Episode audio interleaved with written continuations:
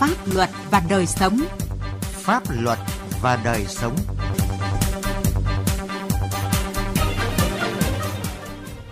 Thưa quý vị và các bạn, chương trình Pháp luật và đời sống hôm nay có những nội dung chính sau: tuyên truyền pháp luật cho đồng bào dân tộc miền núi, những khó khăn vướng mắc từ thực tế,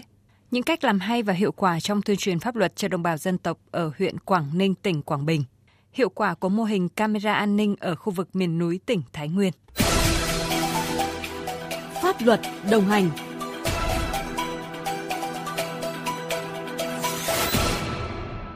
Thưa quý vị và các bạn, với sự quan tâm đầu tư của Đảng và Nhà nước cũng như sự nỗ lực thực hiện của các cấp các ngành, trong thời gian qua, công tác tuyên truyền, phổ biến, giáo dục pháp luật đối với đồng bào miền núi, dân tộc đã mang lại hiệu quả thiết thực. Trình độ nhận thức, ý thức chấp hành pháp luật của người dân được nâng lên. Tình hình an ninh trật tự, an toàn xã hội ở các địa phương cơ bản được giữ vững. Nhưng với những đặc thù của vùng miền núi, công tác tuyên truyền, phổ biến, giáo dục pháp luật vẫn còn nhiều khó khăn. Bài viết của phóng viên Sĩ Lý đề cập vấn đề này. Là một người từng nhiều năm gắn bó và nhiệt huyết với công tác tuyên truyền pháp luật cho đồng bào vùng miền núi, biên giới, dân tộc, Thiếu úy Trần Kiên, đội vận động quần chúng đồn biên phòng Chi Lễ, huyện Quế Phong, tỉnh Nghệ An, nhiều lúc cũng ngán ngại với việc đi tuyên truyền tại các thôn bản cho bà con dân tộc. Theo ông Kiên, nhiều lúc vào bản tuyên truyền cho bà con rồi phải mất mấy ngày sau mới về được đơn vị vì trời mưa lũ cắt đứt các tuyến giao thông. Nhưng cái khó nhất đối với cán bộ tuyên truyền là nhiều khi không tập trung được bà con để tuyên truyền vì họ thường ở trong dãy cả tuần, cả tháng. Rồi nhiều người lại không biết tiếng Kinh nên khó truyền đạt và tiếp nhận được đầy đủ quy định của pháp luật. Thì công tác tuyên truyền phổ biến pháp luật cho nhân dân ở trên khu vực biên giới này rất phức tạp. Đồng bào Mông là có một cái khó là khi họ vẫn đi tham gia tập trung theo ở bản ấy, nhưng mà lại họ có người không biết tiếng phổ thông, cho nên bây giờ là cái đó rất khó. Từ thực tế hoạt động chỉ đạo và trực tiếp tham gia tuyên truyền pháp luật cho đồng bào dân tộc trong xã, ông Lê Ánh Sáng, cán bộ tư pháp xã Sơn Bình, huyện miền núi Khánh Sơn, tỉnh Khánh Hòa lại chỉ ra một khó khăn bất cập khác. Vùng sâu, vùng xa, vùng đồng bào dân tộc thiểu số hầu hết khó khăn về kinh tế nên cấp ủy và chính quyền địa phương thì chủ yếu đang tập trung vào cái việc xóa đói giảm nghèo, phát triển kinh tế xã hội mà còn chưa chú trọng đến công tác phổ biến giáo dục pháp luật. Đội ngũ làm công tác pháp luật ở cơ sở thì còn mỏng, cán bộ mà có trình độ kiến thức pháp luật thì chưa thông thạo tiếng đồng bào dân tộc thiểu số để tuyên truyền pháp luật với đồng bào. Còn cán bộ là đồng bào dân tộc thiểu số thì kỹ năng nghiệp vụ còn hạn chế. Rồi tuyên truyền viên pháp luật, hòa giải viên, cộng tác viên thì chưa tích cực tham gia tuyên truyền pháp luật. Cái hình thức phổ biến giáo dục thì chưa phù hợp với cái điều kiện sinh sống lao động của đồng bào dân tộc thiểu số, chỉ còn mang tính hình thức. Theo bà Vi Thị Minh, Ủy viên Hội đồng phối hợp phổ biến giáo dục pháp luật huyện Mường Lát, tỉnh Thanh Hóa, thực tế hiện nay những vi phạm pháp luật chủ yếu ở địa phương miền núi là hôn nhân và gia đình, bảo vệ rừng, phạm tội và mắc các tệ nạn về ma túy.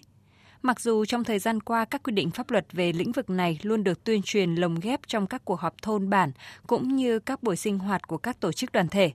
Tuy nhiên, với đồng bào miền núi dân tộc thiểu số, không phải cứ nói là những người vi phạm hiểu và chấp hành, mà nhiều người còn không nhận ra mình đã sai. Một số thanh niên họ không được học đến nơi đến chốn, cái am hiểu xã hội thì ít, thì họ nói rằng là chẳng cần phải như thế. Nhà tao có thì tao cứ dùng, tao không đi xin nhà ai cả. Khi nào nhà tao hết thì tao đi xin người khác. Thế còn nhà nước cấm thì cứ việc đấy là việc của nhà nước. Có một số người thì họ cũng cái tầm hiểu biết và cái tầm nhìn nhận của họ rất là kém như vậy. Để công tác tuyên truyền phổ biến pháp luật thực sự phát huy tính hiệu quả thì bên cạnh sự phối hợp, cộng đồng trách nhiệm của nhiều ngành khác nhau, lồng ghép tuyên truyền với tư vấn hỗ trợ trực tiếp cho đồng bào theo kiểu cầm tay chỉ việc, thì chúng ta cần kết hợp tuyên truyền với thực hiện quy chế dân chủ ở địa phương để người dân thật sự tin và làm theo. Đồng thời tăng cường kiểm tra, tự kiểm tra công tác tuyên truyền pháp luật để phát hiện nhân rộng những cách làm hay, kịp thời tháo gỡ khó khăn, chỉ ra khuyết điểm đối với những địa phương thực hiện kém hiệu quả.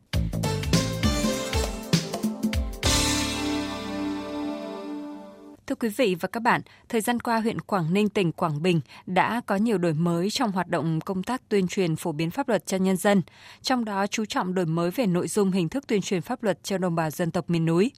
Ghi nhận của phóng viên tại huyện Quảng Ninh, tỉnh Quảng Bình. Huyện Quảng Ninh, tỉnh Quảng Bình có hai xã là Trường Xuân và Trường Sơn thuộc địa bàn miền núi. Dân cư ở đây chủ yếu là đồng bào Bru Vân Kiều sinh sống. Lâu nay người dân vẫn sống và cư xử theo luật tục mà ít quan tâm đến luật pháp. Tại đây vẫn còn tồn tại hàng chục cặp vợ chồng không biết cần đăng ký kết hôn khi lấy nhau. Hàng chục đứa trẻ sinh ra, bố mẹ chúng cũng không cần làm khai sinh. Vậy nhưng giờ đây người dân đã hiểu và thực hiện tốt pháp luật.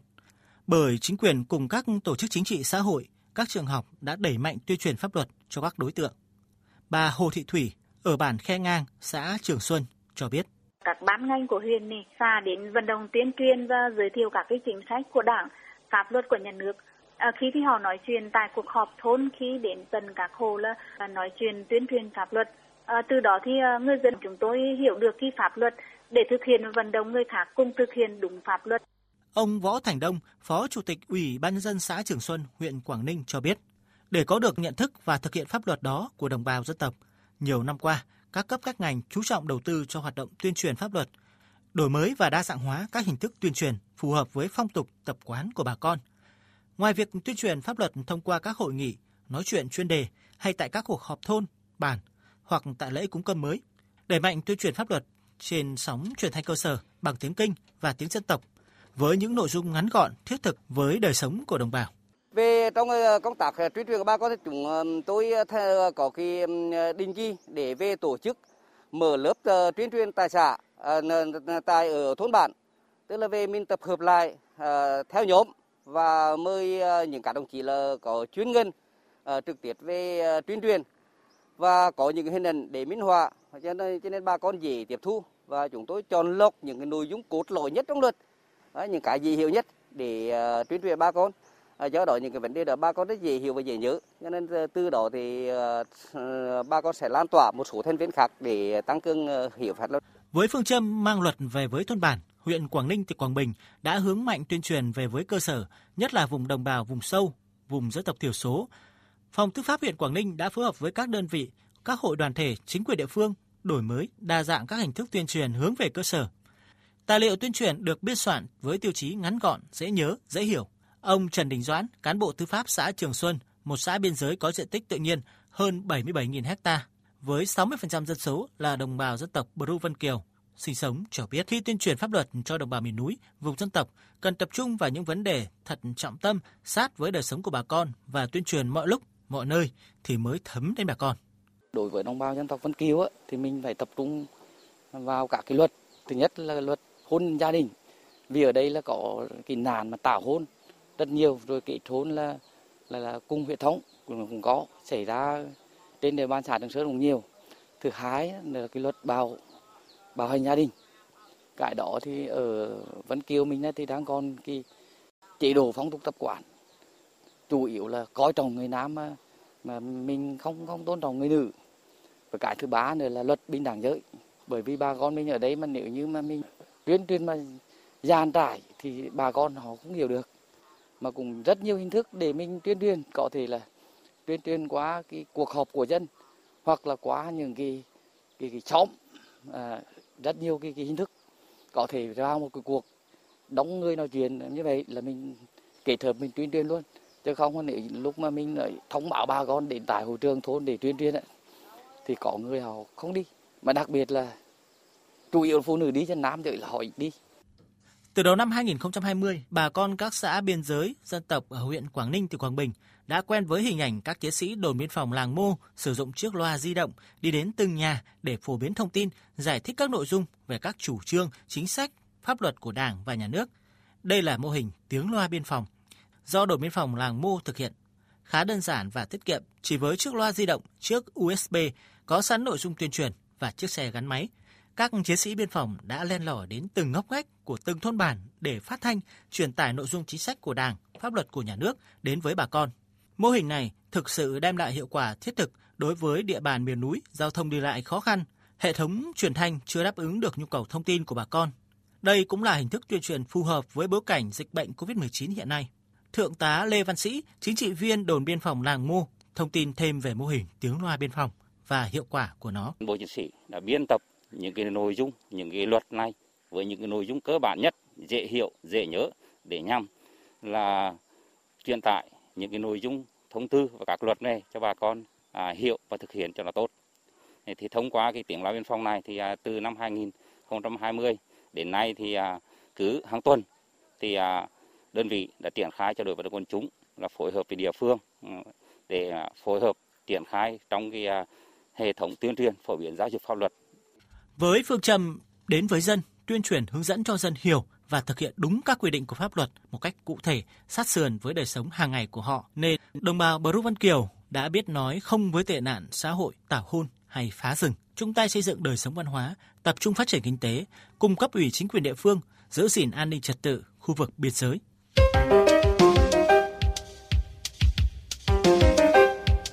Xin chuyển sang nội dung khác. Thưa quý vị, thưa các bạn, thời gian qua, nhiều địa phương vùng đồng bào dân tộc thiểu số tỉnh Thái Nguyên đã triển khai mô hình camera an ninh với hàng trăm camera được lắp đặt, góp phần tăng cường hiệu quả hệ thống giám sát của lực lượng chức năng, ngăn chặn các loại tội phạm và xử lý các vụ việc phức tạp về an ninh trật tự,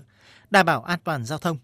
Ghi nhận của cộng tác viên Đài Tiếng nói Việt Nam về hiệu quả của mô hình. Cuối năm 2021, xã Thượng Nung, huyện Võ Nhai triển khai lắp đặt hệ thống camera an ninh với 9 bộ thiết bị tại các tuyến đường trục của xã, trị giá gần 30 triệu đồng.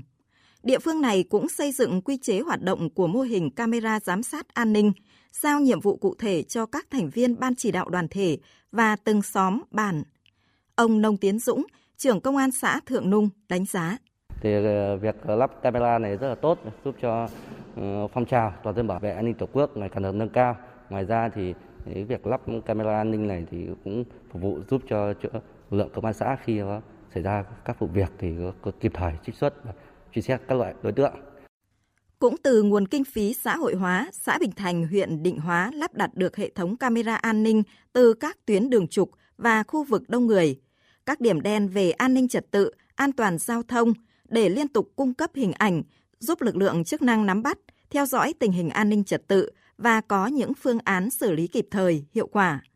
Ông Đỗ Văn Hiệp, trưởng xóm Đồn, xã Bình Thành, huyện Định Hóa cho rằng ngăn ngừa được rất là nhiều cái trong cái vấn đề an ninh trong xóm và không những riêng trong xóm mà coi như trên toàn xã. Dù hầu hết các xã miền núi của tỉnh Thái Nguyên đều có khó khăn về ngân sách, nhưng chủ trương lắp đặt hệ thống camera an ninh vẫn được triển khai thuận lợi và đi vào hoạt động hiệu quả.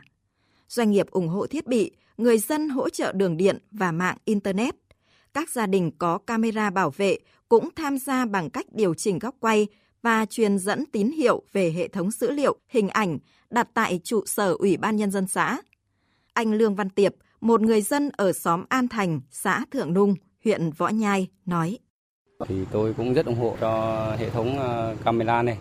nên lại cũng ủng hộ cho lắp đường điện mới dùng hệ thống mạng của gia đình để cho hệ thống camera của an ninh của xã hoạt động tốt. Theo thống kê của Công an tỉnh Thái Nguyên, đến thời điểm hết quý 1 năm 2022, đã có trên 30 mô hình camera giám sát, đảm bảo an ninh trật tự được triển khai trên địa bàn tỉnh với tổng số hơn 500 thiết bị được lắp đặt. Không chỉ tại các đô thị, mô hình cũng được triển khai tại các xã vùng sâu, vùng xa. Qua đó, góp phần bảo đảm an ninh trật tự tại các địa phương, nhất là tại các khu vực giáp ranh. Ông Đinh Văn Trình, Phó Chủ tịch Ủy ban Nhân dân xã Bình Thành, huyện Định Hóa cho biết. Trong thời gian tới thì Ủy ban Nhân dân xã sẽ tiếp tục tổ chức tuyên truyền vận động bà con tham gia đóng góp và hưởng ứng cái vận động lắp camera an ninh trên địa bàn xã. Còn 4 xóm thì sẽ tổ chức lắp đặt trong thời gian sớm nhất. Mô hình vận động nhân dân lắp đặt camera an ninh đã được sự đồng tình hưởng ứng cao trong nhân dân và đạt được nhiều kết quả trong lĩnh vực đảm bảo an ninh trật tự, góp phần sớm hoàn thành các tiêu chí xã nông thôn mới. Đây cũng là việc làm cụ thể tham gia chương trình chuyển đổi số, ứng dụng và phát huy các thành tựu khoa học kỹ thuật, công nghệ thông tin vào công tác đấu tranh, phòng chống tội phạm, tệ nạn xã hội một cách có hiệu quả và xây dựng nếp sống văn hóa, tự giác chấp hành luật, quy định của địa phương. Đến đây, thời lượng dành cho chương trình Pháp luật và đời sống đã hết. Cảm ơn quý vị và các bạn đã chú ý theo dõi. Xin chào và hẹn gặp lại trong các chương trình sau.